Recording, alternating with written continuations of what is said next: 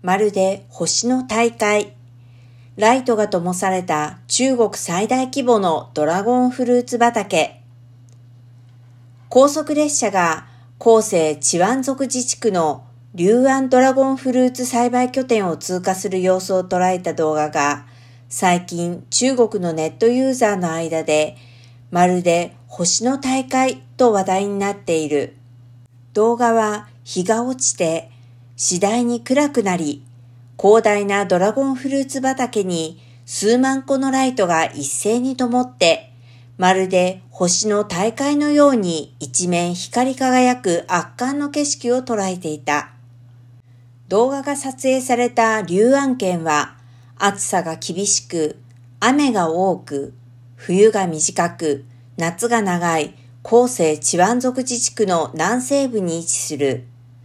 そして同地には中国最大規模のドラゴンフルーツ栽培拠点がある。数万個のライトが一斉に灯る龍安ドラゴンフルーツ栽培拠点は、ぬくもりあるイルミネーションのように光り輝いている。では、ドラゴンフルーツ畑にはなぜライトが必要なのだろうか。ドラゴンフルーツは豊富な日照量がなければ花を咲かせて結実することができず、